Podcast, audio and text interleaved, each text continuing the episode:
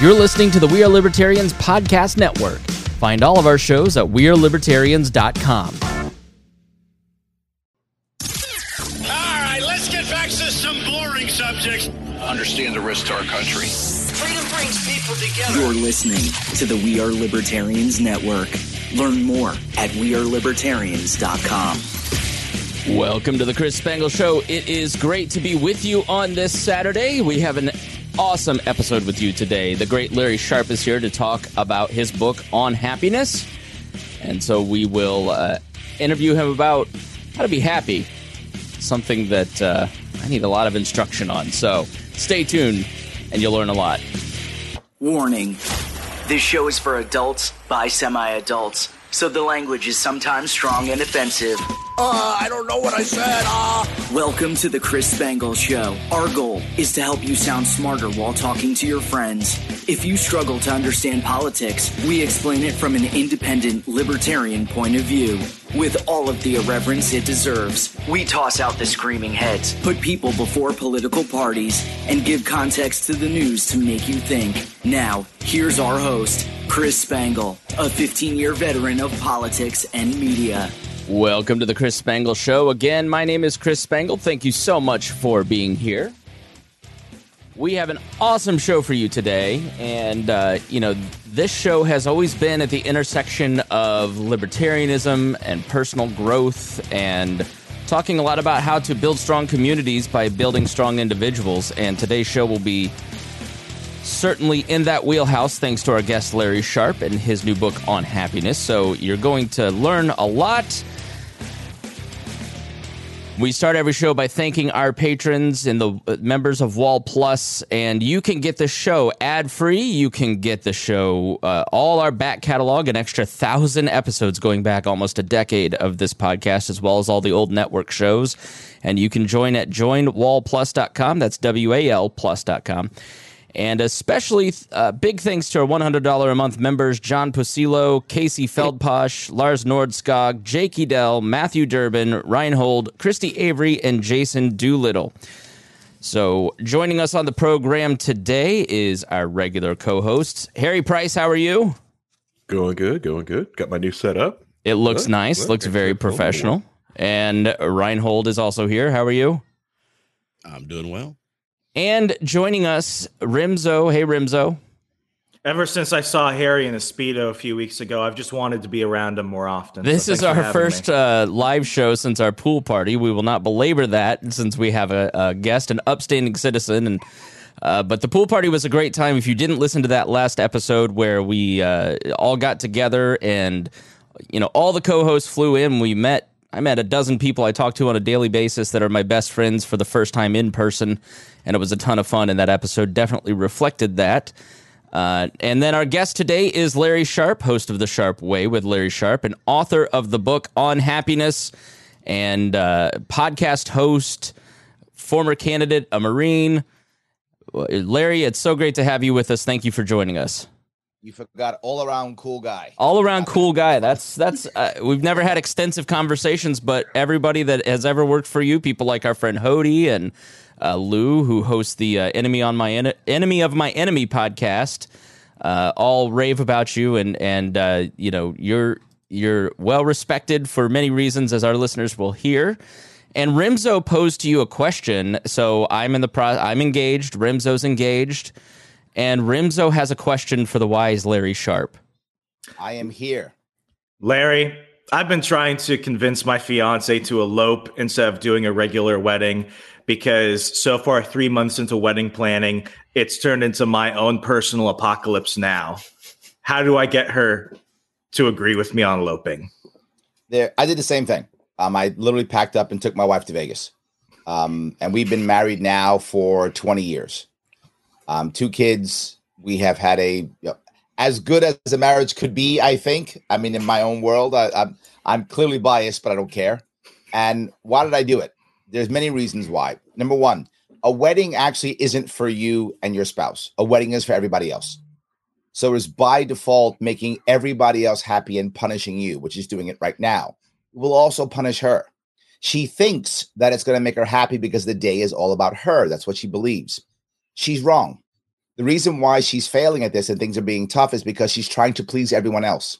She's trying to make everyone else see her in a certain way. That's what what happens all the time. Instead, she should be focusing on you and her. That will make both of you happier. So two of you together should sim- simply find a place, go there. You have to invite exactly nobody. Because if you invite anybody, everyone else will feel slighted. So you have to invite exactly nobody, meaning you can't say, well, I'll just bring my mom and dad. Then uncle's pissed off. I'll just bring my one brother. Then the sister's pissed off. I'll just have a best man. Then the other friends go, oh, you don't love me? So no, you invite nobody. Just you two go. We had a Lutheran preacher and our videographer. We have a video of it so that everyone could watch and we can look at it if we want to. A videographer was our witness. Vegas is a machine. We got our license and everything, and the cab driver just sat outside and waited for us. And we got our license, and we were married within two days. We rented everything. I rented my tux. I picked out my my wife's. I picked out my wife's dress. Yes, She let you I do did. that? Yes, because I'm the one looking at her. So yeah, I'm the one looking at her. Mm. Note what I just said. My wedding was about me and my wife, not about everyone else trying to be happy. It was about me and my wife. That's what it was about. I picked out her dress. We got married, and then we went. We we stayed in Vegas. We don't really gamble. I don't really do that kind of stuff. It's not my thing. I'm very square. So we literally just watched shows and like a desert tour and took a helicopter ride and we went to the Grand Canyon and we did all those cool things on our honeymoon. So it was seven days. Our entire wedding, everything, all in. This was 20 years ago, cost us six grand.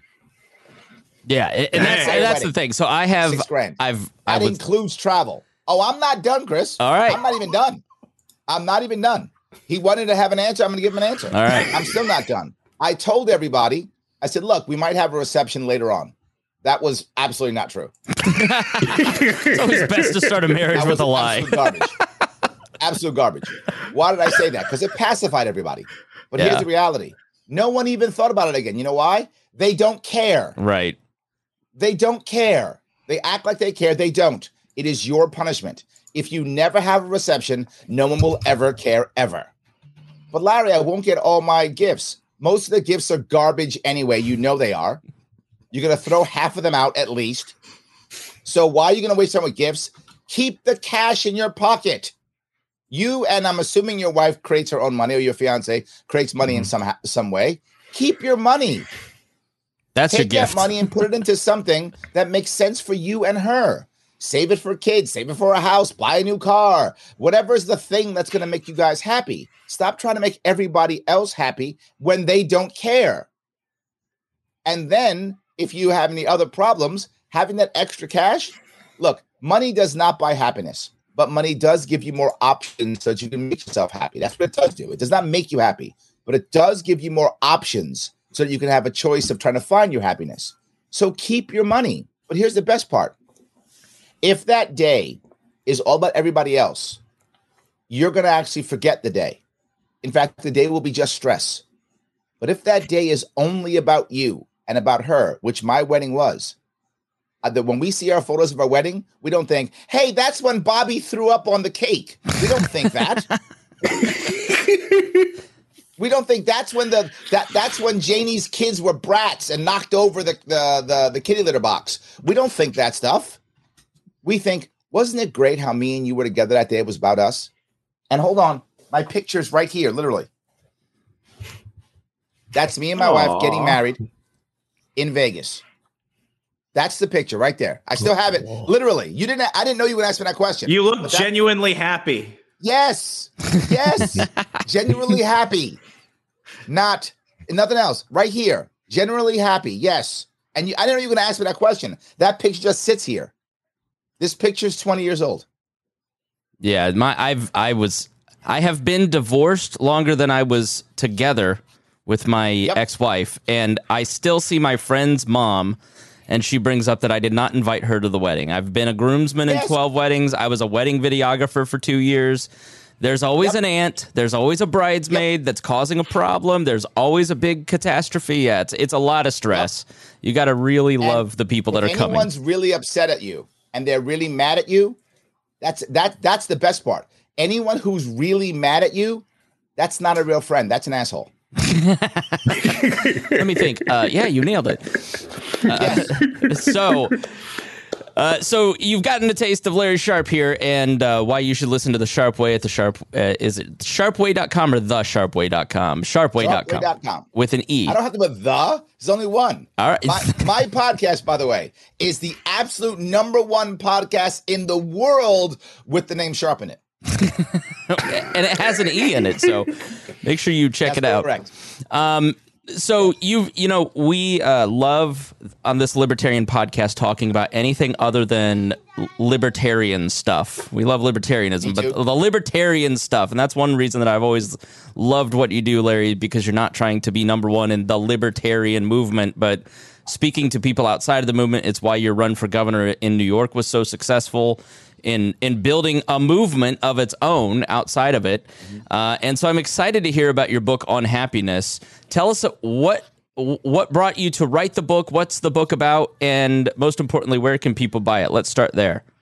Well, let's I'll walk down all three of those. One of them, why did I write the book? There's several reasons why, but I think one of the biggest ones was people in our libertarian movement, and I'm going down that road, I'm sorry, but it, it'll be short. Um, always think, well, the movement is about uh, liberty or freedom or you own yourself or insert thing here that someone says or, you know, um, the Constitution or wherever they stand in their world. And what I would say is, no, it isn't. What it's actually about is happiness. Freedom and liberty is the way we can get there, right? The freer we are, the more ability we have to pursue our happiness, the better chance we'll obtain happiness. Freedom and liberty is not an end, it's a means to an end. The end is happiness. So I talk about all the time, which is why you never hear me talking about libertarian stuff. I talk about happiness because that's how we get there. Not everybody wants to be free. There's a, there's a lie that we tell ourselves. It's all about freedom. Everybody wants to be free. No, not everybody does, but everybody wants to be happy.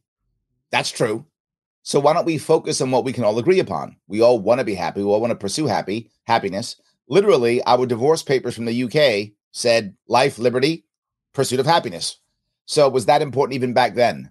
So that's the reason why I wrote the book. I wanted to show people that there is a way to move forward with happiness.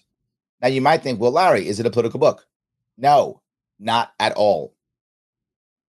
There's some stories about me running for office in there, but that's what I, not what it's about. It's about three aspects of your life you have to deal with. For someone to actually feel happy, they have to have three things. One, they have to feel respected. Two, they have to feel loved. And three, they have to have purpose. If you have those three things, you'll be happy. Now, there's good and bad to that. Number one, the odds of you having all three at one time, not so high. We lose them often. And that's the second part. It's fleeting. Even if you have it, it will change. Your purpose will shift or adjust, or you'll lose it. You'll you'll not feel loved anymore. You'll not feel respected. You'll lose you'll lose one or two of those, and you have to go find them again. There's also, four ways or four arenas that you want to find it in, and you don't have to have all four. Any one of the four will do. Either family, professional, social, and or personal. And I cover all four of those. So it's kind of like 12 windows, that makes any sense. 12 panes of a window. That's how you have to find your happiness. And I talk about all the failures that I have. It's very autobiographical. And it actually starts with me contemplating suicide. That's what the book even talks about. Why would I start in such a dark place? Because most people who will buy a book on happiness aren't happy, right? If you're happy, you're probably not going to buy a book on happiness. But if you're not happy right now, you're, you're, you're probably going to buy the book on happiness. And I want people to know that no matter where you are in life, whether you're contemplating doing something dumb or being self destructive, whatever it is, that you can achieve happiness if you kind of know where to go. It's kind of a map that shows you how to start to pursue your happiness. And the problem is, if we have all three, we're happy.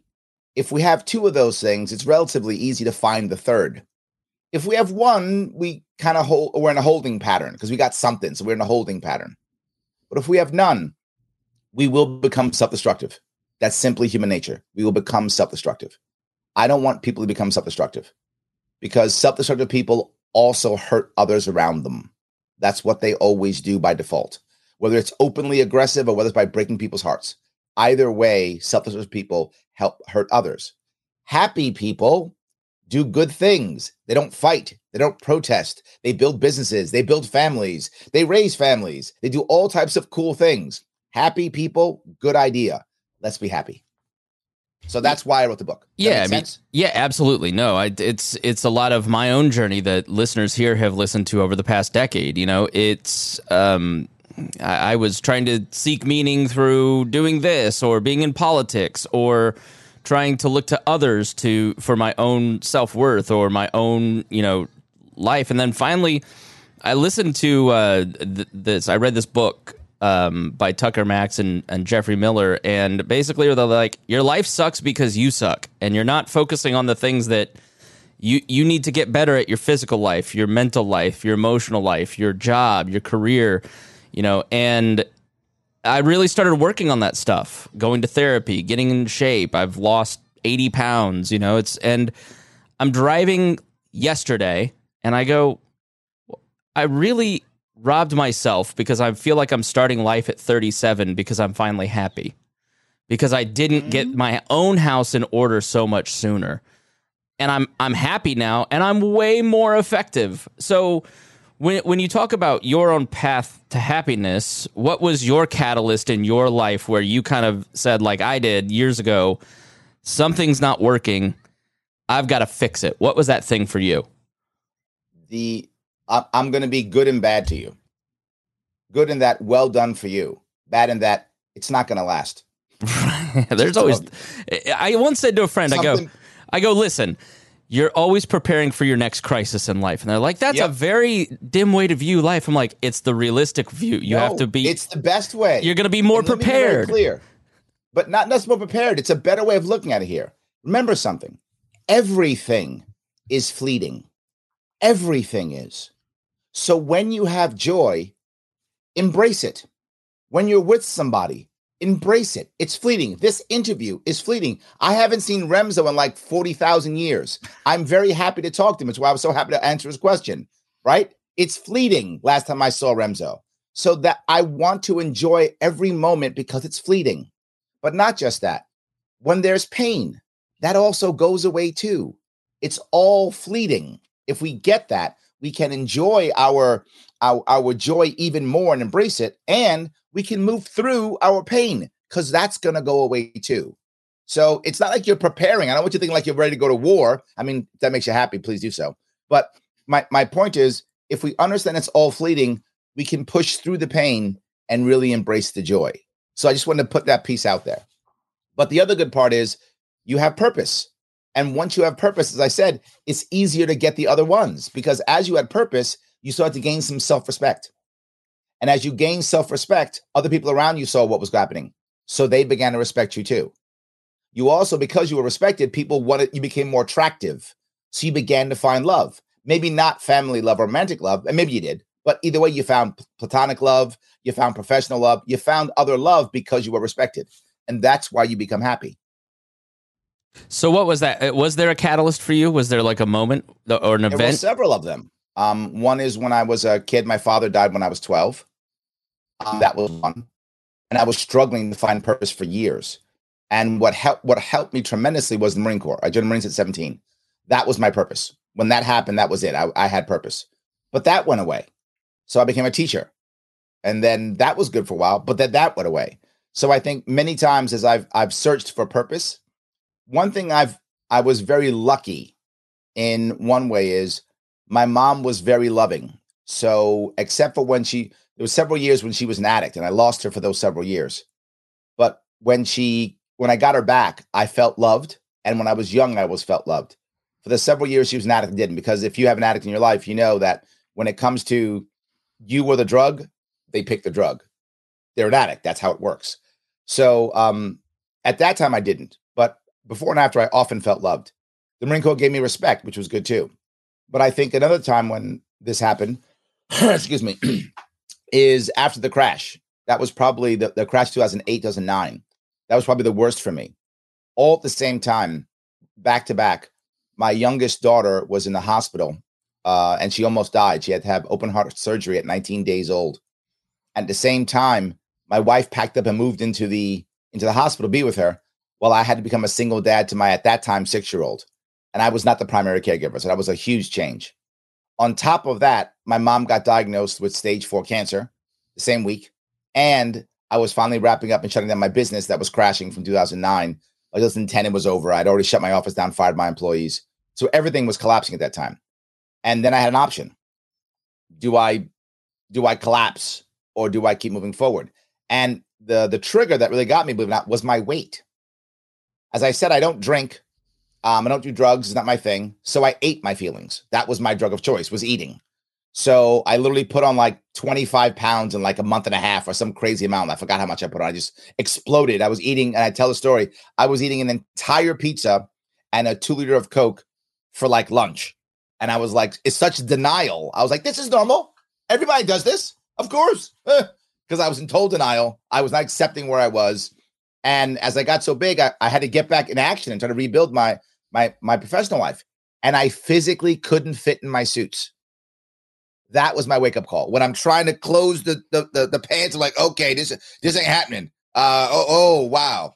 That was um that was another wake up call that I had that I really realized that I I can't even do my job. My God, what have you done? Yeah, I think the uh, your physical health is such a um, you know I was never physically fit, and Rupert when he ran for governor in 2012 had a professional photographer, so I kept seeing all these photos of me in a tight little tie dye 3x t-shirt, and I'm like, good lord. And you know, learning how to l- exercise and be consistent is so instructive in other areas for building willpower. Um, Yes. what what is it about, especially as a Marine? I'm sure you learned a lot at. Did you go to Parris Island or San Diego? Now I'm a real Marine, Island. All right, you guys even fight wi- within the Marines. There's internecine We warfare. do. We do. Um, yes. Uh, but the what is it about physical exercise that you found is so instructive for other areas? It wasn't physical exercise. Um, it was getting a hold of it. Mine was through diet. Right. I'm not against physical exercise. I think it's wonderful. I, I still I still exercise. I still want to be in shape. I still look at my in my head. For those of you who are Marines, you'll know or around Marines know that three miles is like the number you're supposed to be able to run. If you can run three miles, you're in shape.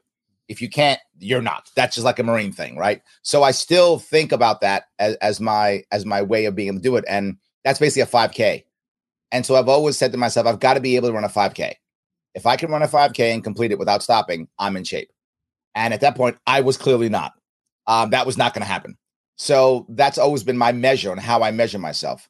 But what I did was I was actually on no carb, low carb. That's what I did because where my head was at that time, I didn't think I was prepared to come up with a with, with some kind of regimen that would do me justice. So I had to find something that was simple, but to your point, it had to be hard enough that I could feel like I've accomplished something. And for me, I mean, I love sugar, I love sweet stuff, but I used to I used to exercise so much that didn't matter, and I use it as a drug. So when I'm happy, I don't eat as much. If that makes any sense, I eat less when I'm happy. I eat more when I'm not. So what I did was say no carb, low carb, and I was a fanatic, and I mean a fanatic. This is not healthy, but however, for me at this point, it was healthy. I was having like I'm not joking, steak, eggs, coffee, and water for two months straight. Now, while that's not healthy at all for your body, you probably shouldn't do that. However, to your point, Chris, it was amazing for my psyche.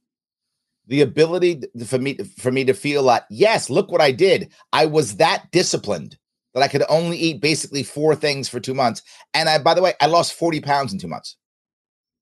It just fell off of me. It fell off of me. And I didn't want to lose 40. I want to lose 25. So I was skinnier than when I started. So i- is that- it the so attention? Do you think it's- my diet? By the way, after Yeah, is it the focus? Do you think it's paying attention to that area of your life Yes. that makes the difference? it was grossly simple. I wanted something that was two things, It- and this is for me. Doesn't work for everybody. I'm saying for me specifically. I knew who I was and how it worked for me. I wanted something very simple and very hard. Simple and difficult. Does that make any sense? Oh, absolutely. Simple, but difficult. Now, There's a difference between Right. easy and simple, right? Simple means it's it's simple to do. Easy means anybody can do it. There's no resistance. Right? There's got to be resistance.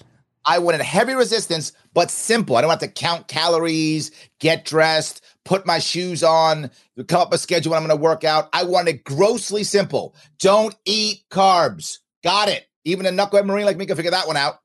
Don't eat carbs, right? I made it simpler. Eat meat, eggs, coffee, water. I made it simpler. That's all I could eat. Those four things. That's it. Here's some food. Is it meat? No. Is it eggs? No. I can't eat it. Done.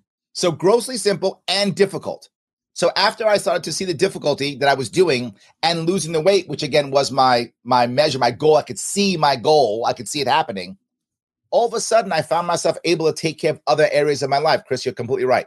I took control of other areas of my life once I took control of that first. Small victories will create large victories, right? When when you're failing, when you're in a bad spot, you should not swing for the fences. When you're in a bad spot, get a, get a single get a single, then get a double, then get a triple, then get a home run. Slow victories, small victories will create larger ones. If you go for the big one and you lose, you will be devastated. Go for the smaller one, win, and then keep going. And mm-hmm. I, for me. Yeah, I mean, th- these people who want to control other people's lives. I mean, controlling what goes in my mouth and comes out of my mouth is the only concern that I mostly have. Like, because it's the biggest struggle I have. Let I can't worry about anybody else. But Harry, jump in here. You're you're the most physically fit. You could wear a speedo at the pool party and not be ashamed. I would I would cause a hate crime the if I had photos exist. They do, but I uh, they're Harry's property to post. But yeah, I mean, jump in here, Harry. All right, so a couple of questions I have for that because, like, I, like you know, I'm interested in fitness and, and dieting. Did you eat that entire meal like at one time or did you spread it out throughout the day? No, at that point, I, I was good. I wanted it to be simple. So whenever I was going to eat, I made sure it was only that. Mm. I didn't want to, I didn't want to have to think about when I was going to eat or how I was going to eat. It was very simple. Mm. If I couldn't find that food, then I didn't eat. Okay. Yeah. That was it. It was grossly simple. If that food, if meat, eggs, coffee, and water was available, mm-hmm. I would eat it. If it wasn't, I didn't eat. It was that simple. What I found is if anyone's ever been on a low, low carb, no carb diet, after a couple of days, um, you, you lose your hunger. Yep. You're just not hungry anymore. And because you're you're there, there's you're not having uh, blood sugar spikes at all because you're not having any carbs. So there's no blood sugar spikes, nothing. So I wasn't hungry. I would very often uh, go 16 hours without eating and wouldn't even feel hungry very often. Um, what and I still do to this day. Um, I've been on it for 11 years, so I'm still on it. That's how I keep my weight down. Yeah. I, I've, it's a lifestyle change. It, it, wasn't. I don't believe diets work. Lifestyle changes work. That so for me, it was a lifestyle change. So I still to this day am on it. Once in a while, I'll break like for my birthday and such. I like have cake on my birthday, right? But yeah. otherwise, I stay on it. Yeah, diets are diets are great for like small like mini cuts and stuff like that for uh, for a small session. But you you will revert. But if the plan is to revert, that's perfectly fine. Like the month of August, I've got a mini cut going on. I'm dropping down to fifteen hundred calories.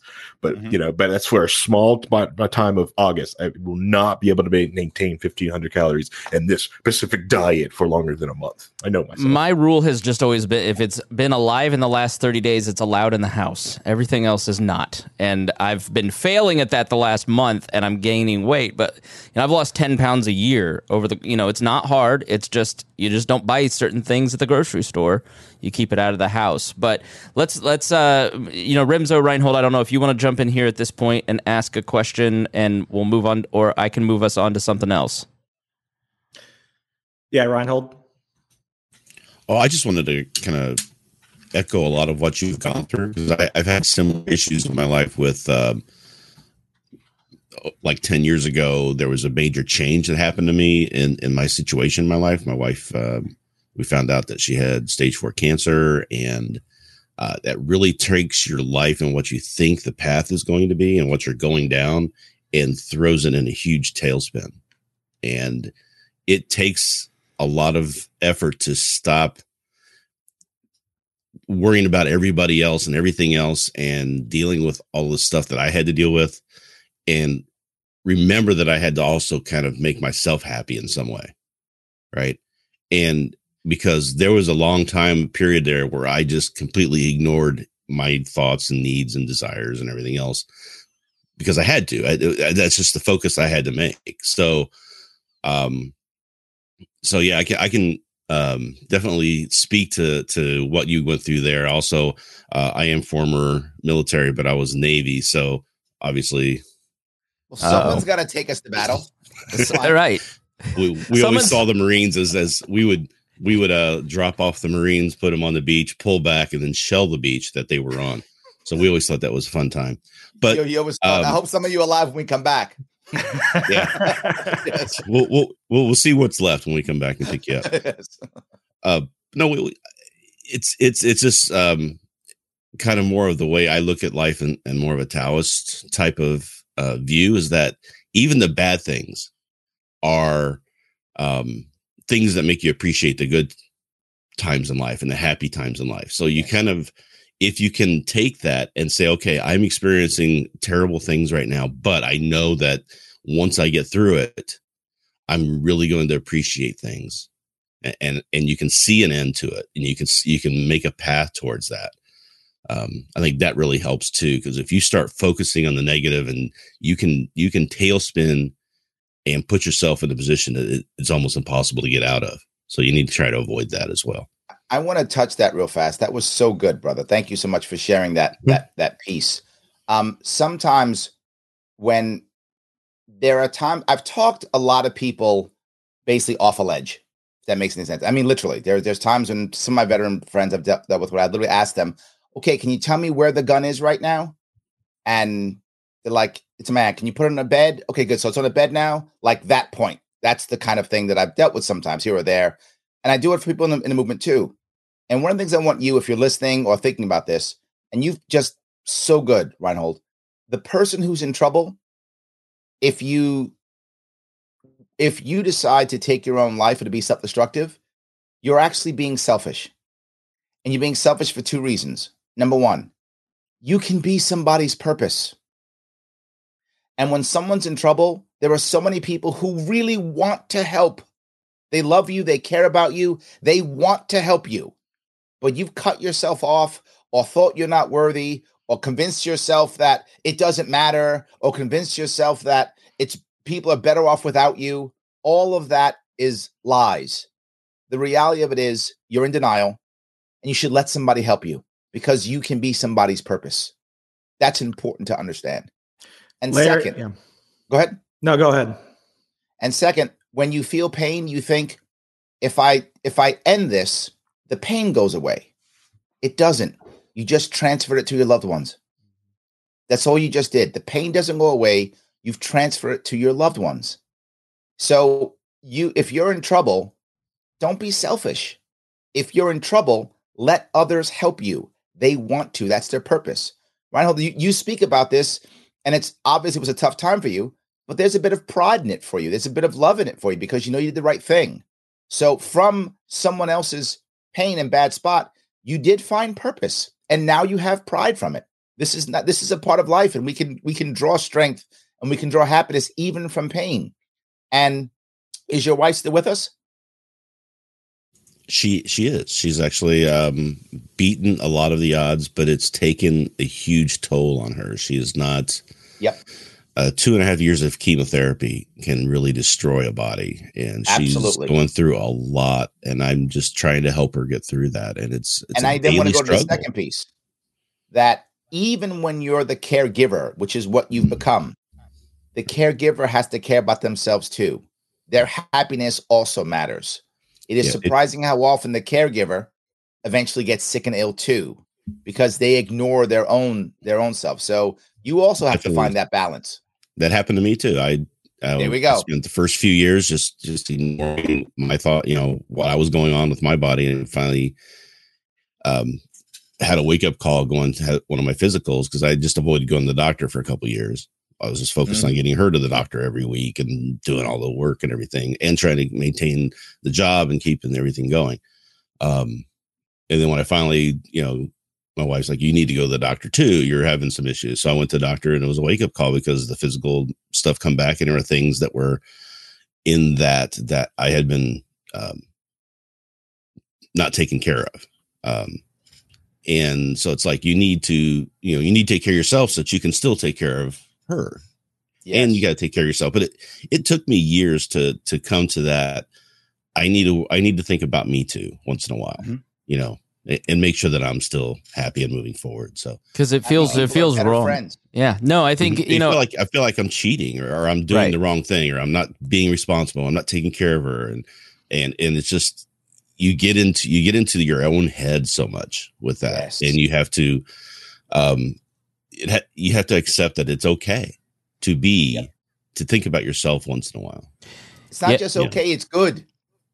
Yeah, I want to. I want to give just a big shout out. Um, first, I want to give a, a plug for a podcast that I've produced for years called Caregiver Crossing. Um, my friends at Joy's House, who run a daycare, adult daycare for, um, you know, folks with Alzheimer's and mental uh, declination. They they're, they they have a great podcast um, that helps folks work through what Reinhold's been working through, and I want to give a, an enormous. Um, thank you and and just give Reinhold some love because he has been really for a long time working hard to make sure that his family is stable and it's tough on him and one of the the best things about we are libertarians is that he's found a group of people that can help support him and, and be that sounding board when there's nobody else to go to which leads me to my next point with larry um, you talk a lot about Oh, you Remso had something he wanted to Yeah. say. All right, go yeah, ahead. I'm I'm sorry, Chris. I'll hijack it for just you two blew minutes, up my perfect transition go ahead Remso it better the be good. monologue is ruined. Larry, I, I don't know if you remember this, but in 20,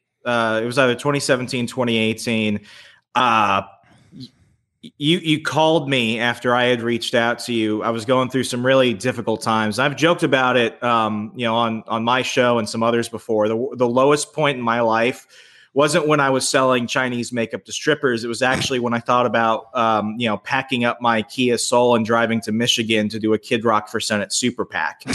and it was really just me just trying to escape just a really hard point. I was broke. I had no friends. I was failing at everything. And I kept trying to put on this brave face that everything is okay, but it wasn't.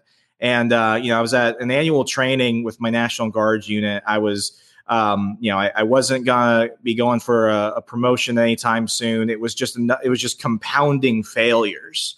And you went ahead and called me, and you know, I said, you know, Larry, there are these things I want to do. I, I'm my my biggest fear is I'm afraid of failure. And you were like, well, what happens if you fail? You're just back at where you are. You know, you should at least try and do it at least. And I, I couldn't give you an answer on any of that stuff. And I mean, you were doing this while you were running for governor. You didn't have to take the time to call me, but but you did.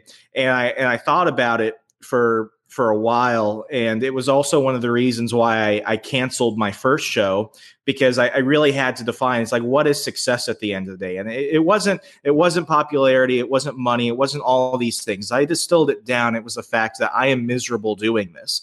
And this thing that I used to do to bring me joy in my life and connect me with people, it felt more like a drain. So then from there, I was like, you know what? I'm going to be radically honest with myself and I'm going to do things that I want to do because it genuinely makes me happy. I wrote a book and people were like, well, you're not qualified to write a book. Why are you doing it? Because I love to write and I want to write a book. I did a TV show for three seasons about getting locked in old abandoned buildings, talking to dead people. And people were like, why is he doing a ghost hunting show? And I'm like, because it's freaking cool. It makes me happy. And it's also one of the reasons why when I came back to podcasting to do On the Run, I was like, it's not going to be a libertarian show. It's going to be a libertarian about me trying to find happiness and freedom in my own life. Because at the end of the day, you know, and I'm, I'm a big fan of Ryan Holiday and the Stoic teachings and everything else. It was like, at the end of the day, we're all going to die. And I know that. And I kept thinking, well, none of this matters. I'm just going to die one day. But there's a certain liberation in that because it's like, yeah, that will happen one day. And that's outside of my control. But I get all this room to live an amazing life if I choose it. And that phone call you you did with me for about half an hour before you had to run off and and, and go do a meeting with your staff, um, you know, it, it really did impact my life. And I don't think I ever said thank you enough for that. I appreciate it, brother. I, and I, I do remember that call. Of course, I do. I remember. I, me- I remember those calls, but I didn't want to bring it up because I didn't know if you wanted to share it. So I kept my mouth shut. But of course, um, I'm I'm I'm glad that that it was it was good. I'm glad that it worked for you. I think you're totally right. I mean, the idea of there is a glory to being human that too many humans don't understand, and the glory is we are the only creatures that get to decide what our life will mean. No other creature gets to decide that but us right? Every if you're a dog or a cat or an eagle or a fish or whatever you are, octopus, whatever you are, you don't get to decide. We do. So our life has the value that we decide it will have. Our mission is whatever we decide. We are so lucky. It is so glorious to be human. But something else. My my daughter one day was upset because my mother had passed. And it was her grandma, and she was sad, and she was sad about death. And I said something that sounds kind of morbid, but if you get it, you'll understand. And you basically touched it, Remso. I said, Death is a gift. We should be lucky that we're going to die. And she's like, What? I said, Yeah. I said, The fact that I know I'm going to die makes me want to do things. If I was going to live for 4,000, 10,000 years, I'd just, I don't know, play video games all day. What would I care, right? I'm just going to, I got 4,000 years. I'll, I'll go to college in 4,000 years. It'll be fine. Don't worry about it, right? Yeah, I'll go do that thing in 10,000 years from now. Look, I'm, I'm only 4,000 years old. When I'm 50,000, then I'll start talking about doing things, right? That's what I would do. I'd be procrastinating forever. But the fact that I do get older, that I do see things decay, that I do watch people around me get hurt and, and get ill and even die is the thing that makes me go, I better get off my ass and do something. It's the reason why I want to achieve things. And the second piece, in the Stoic piece you talked about, one of my favorite books is the book, The Book of Five Rings by Miyamoto Musashi. It is um, a book by the greatest swordsman of Japan ever. It's a real book, and it's actually mistranslated. Not the Book of Five Rings, the Book of Five Scrolls. It was mistranslated. They use rings to keep the scrolls, so they screwed up in translation. But it's actually a book. It's actually a book about sword fighting. And you would say, well, why does that matter? Because it's really the, in my view, the best book of Bushido, which is the way of the warrior. And the concepts brought up in there are things like when you fight, you fight with the big sword in your right hand and the small sword in your left hand. Why? Offense is better than defense. You've got to make sure that you are fighting. You've got to be on the offensive. You can't win a war in defensive. You got to be on the offensive, but still defend yourself. But you've got to be fighting. The, the big sword and the powerful arm is the offense. You've got to be on offense. You can't be on defense. Number one. Second, you don't have to kill all the people around you. Kill one or two, the rest will run. So it isn't as bad as you think, right? You've just got to focus on that. Kill a couple of them, the rest will run. So it isn't as bad as you think. You aren't up against the world. Drop a couple people, the rest will flee. It's fine. The next thing he talks about is when you're in a sword fight, let your enemy do whatever they want to do, whatever they want. Your goal is to kill. Let them jump around, do what they want. Great, kill. That's your goal. So don't let people bother you. Don't let people get in your head. Instead, focus on what you got to do. And in this case, is to kill your guy or to kill enough people so the rest of them run, whatever the case may be. That's the goal. But one of the biggest things he says is understand that you're already dead. Understand uh, that all that matters is your legacy. That's all that matters because you're already dead. Just accept you will be dead and your legacy is what matters.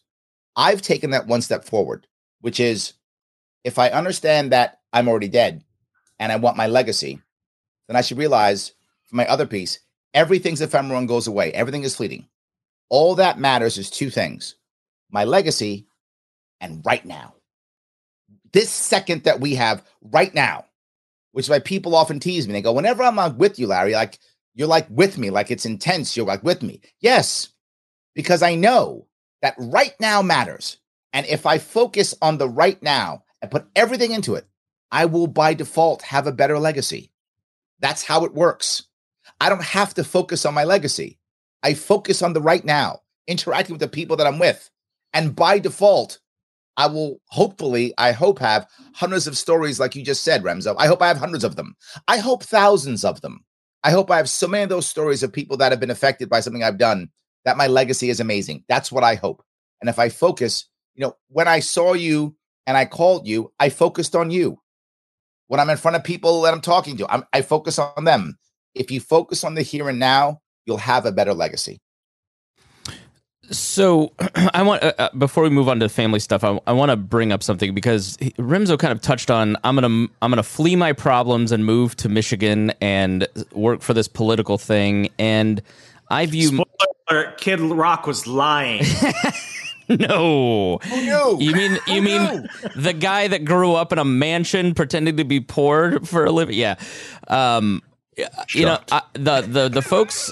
I I was at PorcFest when I had this realization. I was talking to a guy who said if I hadn't found the libertarian movement and the Free State Project, I would be dead.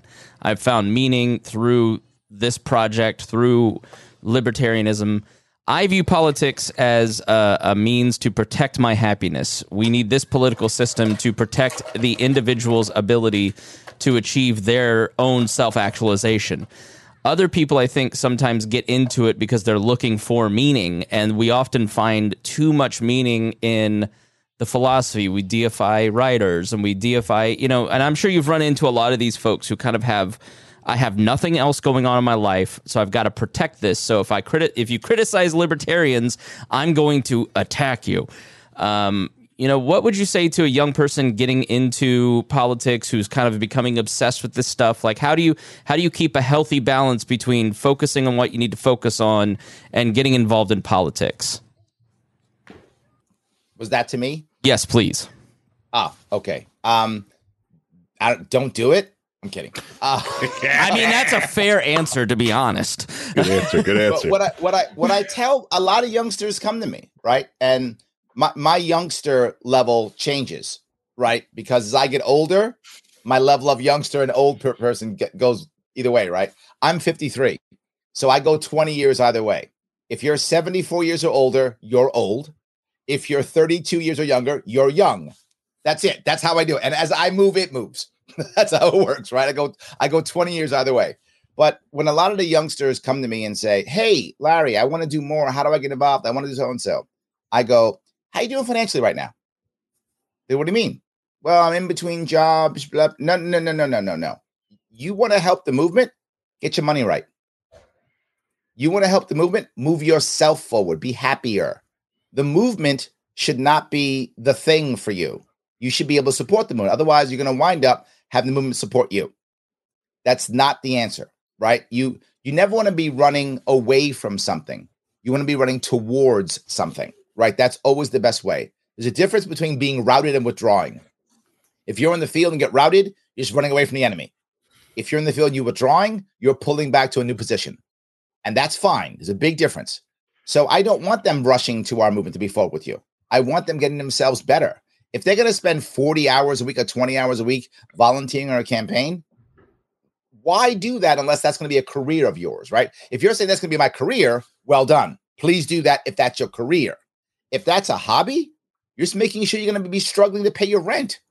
Why would you do that? I don't want you struggling to pay your rent. I want you becoming more powerful so you can make real impact, right? I'm 18 years old and I don't have a job, so let me volunteer in a campaign for 40 hours. Don't get me wrong. I want your help. I do when I run. I want your help. Of course I do. But if I have a choice between that or you, you know, squaring yourself away with your own life, I, will find somebody else. Go square yourself away because you'll be far more valuable to the movement five years later when mm-hmm. you are stable. So I want youngsters to grow themselves unless they think politics is their career. That's a different issue. If you think politics is your career, please stay in politics, do the thing. That's your life go ahead. But to try to find meaning someplace, find meanings in some other area of your life, become stronger. So, what am I saying? You should have boundaries on what you're going to do for politics. And the problem is, in our party particularly, but many of them, but ours in particular, we have a lot of people who are fanatical. Why? Because the zealous, the most zealous are the converted. And most of the people who are libertarians are converted. So when they convert and come to us, they are zealots and they are all about it. And come on, Chris, you're not a real libertarian. Why won't you do this or do that or do this? Right? That's what we get all the time. Well, Preach. I would like Chris to instead make a make his own boundaries and decide how much he's willing to deal and give and do, and that's fine. And what I would ask you if someone's listening and you're helping on a candidate, please be clear with your candidate or with your movement if you're with the movement at the party be clear about what you're prepared to give. Larry, I'm going to give you two hours a week. So you get okay. And if you're a candidate, be clear in what you're asking for. Remso, I need two hours a week, man. Can you give me two hours a week? And Remso goes yes or no. If he says yes, stand by two hours a week. The rest of your life, do your life, but give me the two hours, right? Or whatever that thing is. Mm-hmm. So candidates should be clearer. People who are on a movement should be clearer, and the and the youngsters should also be clearer. What are you going to give me? I'll give you two hours a week. Okay. Or whatever the time is. So I think you want to spend your time being better and just dipping your foot into this. It'd be same thing. if I liked video games, right? Should I play video games 16 hours a day? If I'm going to be a professional video gamer, yeah, that's my career. I'm going to make money winning tournaments. Okay, yes, do that. But if I'm not a professional video gamer or if I'm not a, a, a streamer where I'm making money, where I'm streaming video games online and making money, if that's not my job, then I should limit myself in some way, right? Mm-hmm. I'm going to play only on Saturdays or three hours a day or whatever is the thing that you're going to do. Although the same thing, it doesn't matter what it is, whether it's video games or politics or whatever it is. If it's your career, awesome. If you're making money, you're paying your bills on it, 16 hours a day is fine. You're not paying your bills on it, you got to limit it. Yeah, I mean, I, I, uh, anybody who hosts a podcast, Larry is the exception, has an ego, and you see people speaking at Freedom Fest, or you see. I have my, my name is. On, I have an ego. My name is on my podcast. Right. You know what? What what Larry has done is he goes and speaks, and he writes books, and he has his own staff, and uh, does all this stuff. And I sit here and I go, man, I could totally do that. I'd love to do that. Why isn't everybody talking about how great my show is? Why are they always mentioning that guy? And then I sit there and I go, okay, I could do that, but it requires me spending money here, spending money hiring these people. It means traveling for my family. It means taking away every every time I say yes to something, it's a no to my fiance and, and future stepdaughter. And do how how much do I want to do? Do I want to be on the road speaking at college groups every week? Do I want to be, you know, and I've just decided that my five to 10 hours a week of mm-hmm. running this network and doing these shows, that's my thing. And I focus on my job and you have to, you have to have boundaries. And I think sometimes people are attracted to libertarianism because it is, uh, it's an, it's an excuse. It's a license for ever. Excuse me, associate producer. I'm on a meeting. I will put this in the bag. Thank you. Um, but you have you have to. It's it's not a license to do whatever you want. It it, it, it demands self discipline. And Harry, you you were shaking your head. What do you want to say? I was going to say, like, uh, yeah, because that's a lot of the uh, the converted thing. That's what you see when you see a lot of people who the first time they get the first taste of libertarianism, they're in it. They're in it to win it. They want to know what they can do, uh, or like they just jumped from the other party and they they want to do this. They want to volunteer, and they're there all the time. They're doing it all the time. They're, and it's yeah, it's great. The energy's great, but I, I think Chris has also said it on several different episodes. Like you'll do this and you'll burn yourself out. You have to yes. go do something else. You will burn yourself out, and you'll be, you know, not useless to the liberty movement, but you'll burn yourself out and you'll be gone for like six years. We you say it all the time. You, the best thing you can do for the liberty liberty movement is not liberty movement stuff. It's start a business or work for a nonprofit or start a nonprofit. Yep. Even in the Free State Project, you watched people who moved there instantly, got there, burnt themselves out, right? And then was just quiet. And only now if they're talking about, all right, I'm back now. I'm like, yeah, because you burnt yourself out, you know. And if you go off and you put your house in order, you're more able to help out. You're more able to donate to campaigns, and then you're also you find yourself in different uh, positions to be able to, speak to different people, and they can understand that you know libertarians are of some creepy person in the basement. This is person is like uh, this uh, this guy is a mentor. He's teaching me all these things about how to uh, interact with people in business and more like just in computer stuff. And it's like, but he's a libertarian, so I can talk about all these different things because I went and you know developed myself on life, and I didn't sit there and just play video games or sit in the liberty movement just read liberty books for like 16 hours a day. I read technical books you know?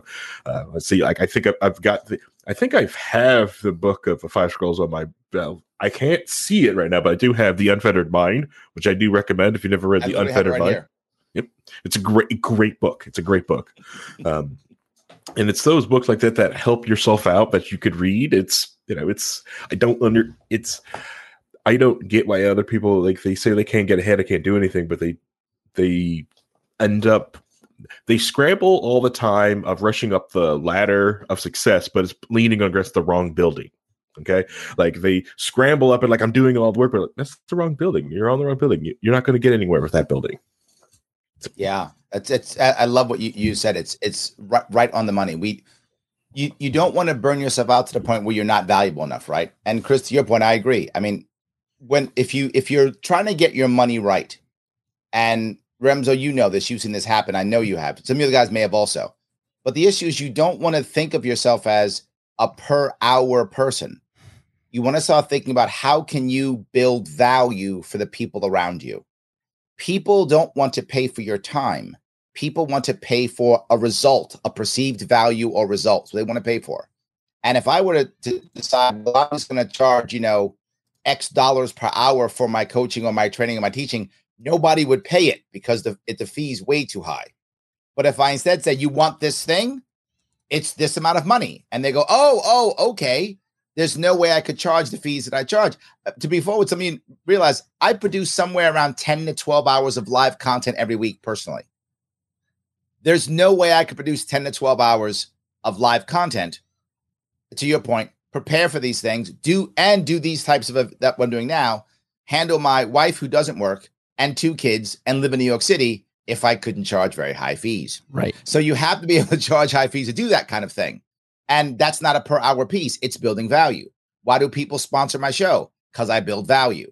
Building value is the key, right? That's the key is building value. And whatever you do, do people find value in it? If you think I'm good at what I do, nobody cares. I'm smart, nobody cares. I'm great, nobody cares. I bring value to people. Now I care. That's the most important piece. Do you bring value? It doesn't mean you shouldn't be smart. You should be. It you shouldn't be good. You should be. But if you can't put that into something that somebody values, it is irrelevant. That's my point. You've got to put whoever you are, what you do, how powerful you are into some way that shows that you are valuable. If you can do that, you'll be fine. Well, one of the biggest things that I think has benefited me both emotionally and financially is that I, I have to remind myself this basically every day. I have to safeguard my time like it's the only commodity that matters ultimately. And I mean, I had this happen. Um, I, I, I, spoke about this recently. It was this funny situation after I had left Parler in December of 2020. I had this, um, you know, this, I, I call it like the LinkedIn mafia, this person who's always a CEO and an advisor. And it's like, what do you actually do for a job? And this person reached out to me and he was like, Hey, you know, I saw you left and obviously you need work. How about you come and you uh, be an advisor and help me make my own social media company? I said, Well, okay, I can only do so much because of legal stuff, but here's what uh, here's what I'm willing to charge in order to get you the results you wanted. And he literally sent me the Dr. Evil meme where it's like, How about no? And I'm like, what this guy just sent me a meme as a response? what the hell? And he said, well, how about this? How about uh, we get on a phone call and we kind of go over your skill set and credentials and then we negotiate a price. Fair? Now, at the time, could I have probably used the money? Yeah, but I also didn't necessarily need it. And it was one of those situations where it's like, if this person who came to me and sung my praises and knew what I could give him is now treating me like this, and this is a grown ass man, is this the type of person I want to give 15 minutes of my time to? Because for people like that, it's never 15 minutes. It's yeah. always 30 minutes or an hour. Yeah. And then you've gotten to like 10 billable hours and you still haven't seen a dime. I have said, no, thank you. Have a good day. Yes. Which is why very often you'll see me say things like, you should either do something for free or at a great price. That's it. Don't do it for a bad price. A bad price makes you unhappy, them unhappy. So just give it away in which case, hey, I'm giving it away. Whatever happens, happens. Or here's my price. And it's a good price. You don't like it. I understand. Have a nice day. Those are your two ways. And I'll, I'll, I'll touch two pieces if I could on this. The first one is how I became a coach. I didn't want to be a coach. I was going to be a trainer, a consultant, a teacher, not a coach. But I, I started my, my business in 2004. And within two years, I was exploding, doing very well. And I was actually in investment banking world. But when I first began, I was a nobody. So the people who were picking me up weren't big banks. They were individual, small, you know, uh, entrepreneurs, two person shops, one person shops, those types of things. So I never tell people no. I just price them out. Right. So you want me to come wash your car, Remso? Absolutely. I'll do it every week. 5,000 bucks a week. Now, why do I say that price? Because if you actually paid me five grand, I would actually wash your car. Like I would do it. So I pick a number that I would actually do. I also know you would never pay me five grand to wash your car. So we're both happy, right? No matter what, we're both happy. You go, no thanks, Larry, way too expensive. Okay, great. But if you happen to go, no, I really want pictures of Larry Sharpe washing my car and I'm prepared to pay $5,000 for it, I'll wash your car. Not a problem. We're good. So you find a price that you actually want. So I did that. So a guy asked me, the investment banker, my first time in investment banking. So I didn't understand the world at all. So the guy says, Larry, I think you're much more of a, an influence guy. You can help me personally. Can you coach me? I said, sure, absolutely. I wanted 5,000 bucks. I wanted up front, No guarantees. We'll see when we can meet. We'll see what happens. No entrepreneur accepts that deal. No entrepreneur accepts that deal. He was like, okay, wrote the check right there. Why? And I was like, I guess I'm a coach. Holy crap. Okay. and the reason why he said yes is that guy makes $3 million a year. I didn't know that. I was ignorant. I didn't know the field. If I help him close one deal, he puts a quarter million dollars in his pocket. He doesn't care about my five grand. He doesn't care. It's not whatever. Okay. He wrote me the check there. Like he pulled his checkbook out of his desk. And I was like, oh, okay. I I'm a coach now. And that's how I became a coach. So th- my point being is you've got to know what your value is. Well, and I, I I only told him a couple of times a month. I mean, my per hour rate was insane. But he felt value and he stayed with me for a year. So it was crazy, right? I was making tons of money because he thought I was giving him value. And that's and I was. He was closing deals because of me. So it was great. So that that's that's piece. But it's the second piece I want to bring up too. Your individual skill set is valuable. Of course it is. But if you can't delegate, you're in trouble. Number one thing is to find what you're not good at and get other people to do it. Chris, you brought it up. I've had a team forever. You you I, I to be forward, at least two thirds of the stuff, if not three quarters that you see online, is not done by me. My team responds to people. My team does stuff. My team posts things. My team acts as me. They all have access to my calendar. I didn't know I had this podcast until yesterday. I looked at my calendar. Oh, okay, I'm on this podcast. That's how things work in my world. I outsource everything. I didn't know I was on this podcast. I'm like, oh, I better get up in the morning because I can't sleep in. I got Chris in the morning. That's if I'm be, if. I'm being honest, I do everything myself, so I didn't know yesterday until I looked at my calendar either. So There we go. I'm, I'm, So do I'm a mess, and you're on the on the ball. yes i i don't i don't people often tease me like i'll be in the bu- business and they'll say larry have we paid you yet did you get billing and i go i, I don't know i don't do my own billing so I, I don't i don't know so i have no idea if i get paid. I don't know how much money i have. Please don't go this far. Uh, i'm a fanatic when it comes to this and you shouldn't be this go this far. But i couldn't tell you how much money i have in the bank. I, I don't know. I just show up right? I just go okay show up. I'm okay where did i go? I go there. So i spent a lot of time outsourcing a lot of my world. Um but that can be a problem too. I probably go too far sometimes, um, and I'm trusting. So it's one reason why people like working for me is I I am very trusting. I give people a lot of leeway. I'm also very forgiving. People have screwed me over many times, and and I do this because I'm a consultant, the business consultant, and I tell people all the time. One of my favorite stories. Um, a guy's gonna fire a guy. He made a, a, a big mistake. I forgot what it was. I make the number up because I've forgotten the number. Um, I'm gonna say the number is thirty thousand dollars because just so we have a number. Guy makes a mistake for thirty thousand dollars. The boss is like, I gotta fire this guy. I'm like, why? He made a thirty thousand dollar mistake. I said, so you just paid thirty thousand dollars to train him, and you're gonna give him to somebody else? I don't get that. Is he sorry? Did he make a mistake? Can he? Is it repairable? Well, yeah, he can fix it. I said, well, you, you just spent thirty thousand dollars on him. Give him some. Give give him a a a chance to redeem himself, and he'll be loyal, and he'll be even better than he's ever been. Or you can fire him. He's learned his lesson with you. You got to find somebody else, train them, hope they don't make a thirty thousand dollar mistake, and you've given somebody else a better employee. Why would you do that? Doesn't make any sense. Yeah, so I have is good.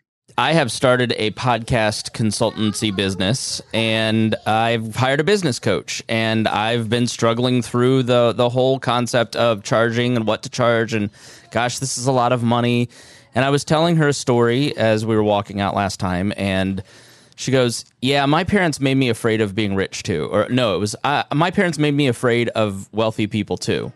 And a, a lightning bolt hit me and I was like, am I afraid of rich people? Am I af- because I consider myself my my business partner Robert over at the Leaders and Legends podcast goes, you grew up uh, a lower a lower middle class kid on the west side. I grew up a poor kid on the east side.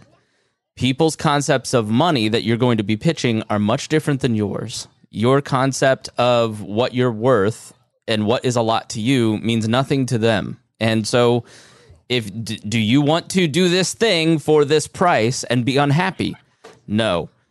Well, but what if we don't get the business?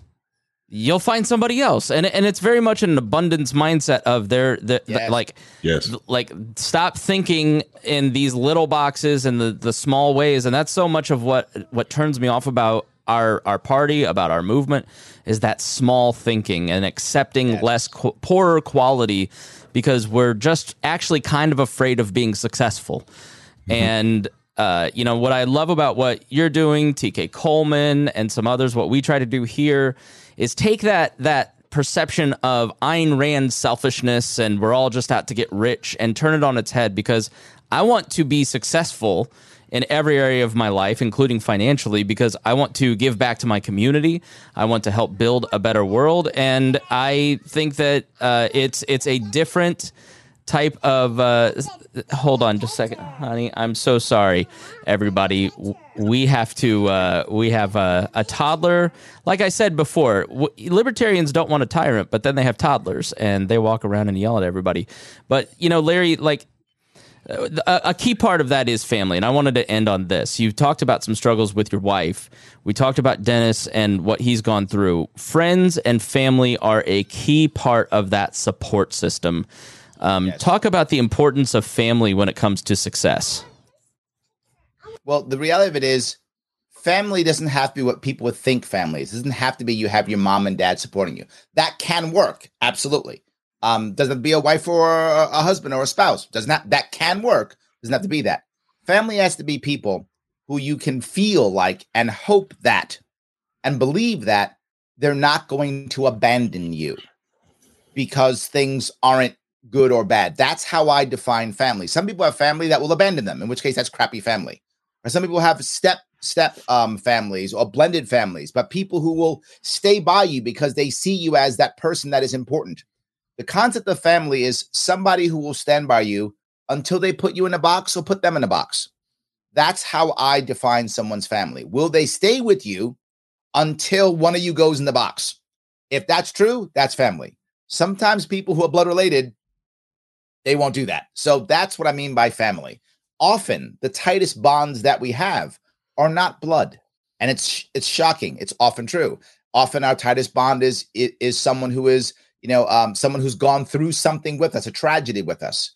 Or it could be someone who we're married to or been with since we were kids. It could be someone who is a, a step or half um, sibling or brother or cousin or something.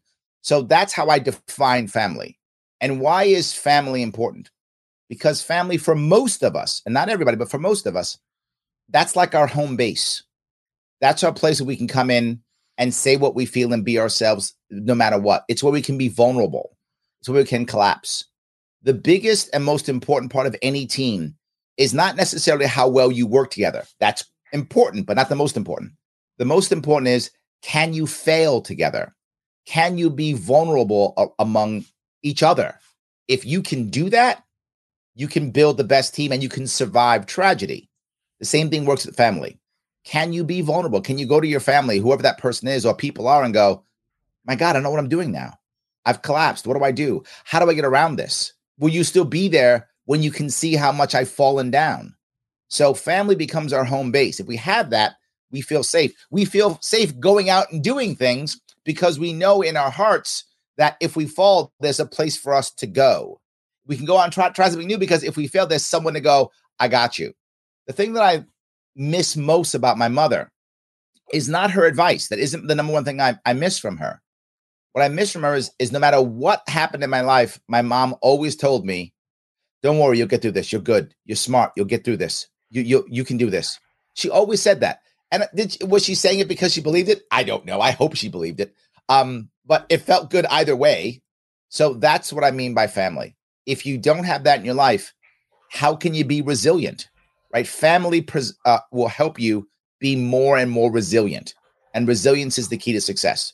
We're all going to fall down. The question is, can we get back up? We all want to have a pity party. That's just human nature. But is our pity party five minutes or is our pity party five years? And our support structure, usually family, is going to heavily decide whether it's five minutes or whether it's five years.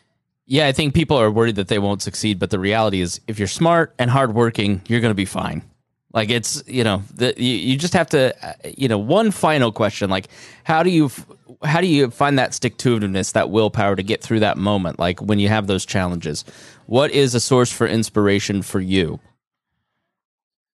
well it's it's interesting um I think probably um there's a personality piece right which m- many of us we build this out. The idea of I don't want to be helpless, so I'm going to be doing something. one of the reasons why the Marine Corps was so good for me is it reinforced things that I already thought, which is you want to be on the offensive. You want to be doing stuff. You want to have control of your life. You want to be doing things. And the fact that you're doing something gives you power in itself. So being on the offensive is important, going off and doing things, right? I, I remember I was talking to one of my friends and I said, every day I wake up and I'm at war. And she said, Oh my God, that's so horrible. I said, No, it's glorious. I have a reason to get up in the morning. I said, When the war is over, put me in the box, right? What, what I, I, why am I getting up then? Right? I, I want to be at war. I want to be doing things. I want to feel like I'm I'm taking care of stuff. So the key aspect is where are you going? If that makes any sense. You're asking, how do I know? Do I have a shining star? Do I have a place where I'm going that I can see where I'm moving towards? Do I know where I'm marching? If I don't know where I'm going, then I just spin in circles and fall down. So the number one thing is to know where are you going? That's number one. But it's the second piece, which is going to seem kind of odd. You want people around you who rely on you. And you might go, wait a minute, Larry, that's a burden. It is a burden. It's true. But you want people to expect something from you, whatever that is, whether that's family, friends, business associates.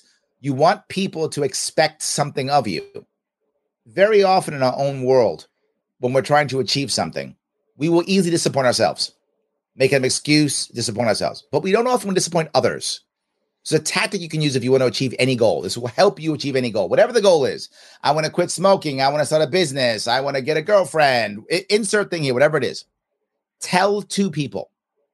Tell one person who you love, and that love can be romantic love, but it can also be familiar love, platonic love, but someone who you have an emotional connection to that you love tell that person, say, "Hey Remso, I love you.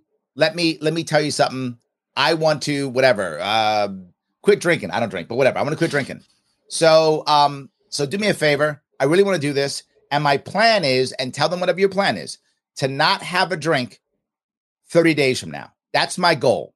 Can you do me a favor, Remso? Can, can, can you reach out to me in like 30 days and see how I'm doing? Then tell somebody I respect. Chris, I really respect you, man. You know, I respect you, and I want to tell you something. I'm trying to quit. I'm trying to quit drinking. And 30 days from now, my goal is in 30 days from now to not have a drink in 30 days. That's my goal. Can you do me a favor? Can you check in on me in 30 in 30 days? I'm gonna isolate Now, all I- that and put it. Larry Sharpe respects Chris Spangle and trying to stop drinking. No, but you're exactly right. 100%. It's why I love coaching and it's why I love therapy. You can go to a therapist or a coach, but a therapist legally cannot tell anyone your worst secrets or your biggest dreams, and you can tell that person get through that mental bridge. And you feel free to do it because they can't or won't tell anybody. They're not connected to your circles, and you can check back in with them, and they encourage you. And I just yes. I, it's such a huge, huge piece of kind of evolving yourself from where you're at to where you want to be. If you tell those two people 30 days from now, doesn't mean you'll do it, but you've just increased the odds. Because now I have to have an excuse for both Remso and Chris to not do it. I'll excuse myself all day long. I'll make every excuse for myself. I'll punish myself. I'll say I'm not worthy. I'll find every reason to not do it for myself. But now I gotta have an excuse, excuse me, for Remso to go, oh yeah, remember that thing I said? Yeah, I'm full of crap. And then I gotta go to Chris and this, oh yeah, that I'm full of crap. Now, if Chris actually respects me in return and Remso actually loves me, if I do that, they're both gonna hold me to account. Remso's gonna go, Larry, I love you, man. You can't do this. What are you talking about? You told me you were gonna. Now I'm like, oh my God, it's right. And now Chris can be, dude, you just told me you're gonna, you have to. So even if I failed this time, if I pick the right two people, they're gonna give me a nudge, right? And Remso, if he loves me, is gonna give me a loving nudge. And Chris, if he respects me, is gonna give me more of a hardcore nudge. And I'm gonna get both of those nudges, which I probably need one or both of those to move forward anyway. So I'm gonna get what I need to hopefully in the next 30 days make that thing happen. That will increase the odds of success. Larry Sharpe, the website is sharpeway.com, sharp with an E, and you can get the book on happiness, uh, written by Larry Sharpe and Edward Hoffer, You illustrated by Barbara it. Sharp. It's not done yet. Okay, Pre-order. it's pre order. All right, where should I pre order the book at? LarrySharpe.com. I'm sorry, sharpeway.com. I got too many dot coms. Sharpeway.com. I'm sure it'll all lead to the same place, but I got like nine sharp, nine dot coms. if I pre order, how much longer do I have to wait, Larry? I don't know. Just wait. I, th- I, I think it's I think it's very It. uh, your people told me very soon, so very very soon. So make sure that you. Is that what they said? that's Very what soon. they told. We need a date to be able to hold you accountable. Yeah, that's right. Uh, promise me a date, and then we will check back. We'll all But you're zoom assuming in. that I respect you, Chris. That's the assumption you've just made. You're a libertarian. You're a libertarian podcast host, so you probably don't. He's got, the, he's got the audio now that says you do. Yeah. So he's gonna keep. pla- He's gonna play that on the loop. All right, Larry. Thank you so much for joining us. This has been a great conversation. Have a good one, guys. Thank you for joining us here on the Chris Spangle Show. We appreciate it. And if you enjoyed this conversation, please please spread it around, share with your friends, and let's start uh, advancing liberty by making ourselves better.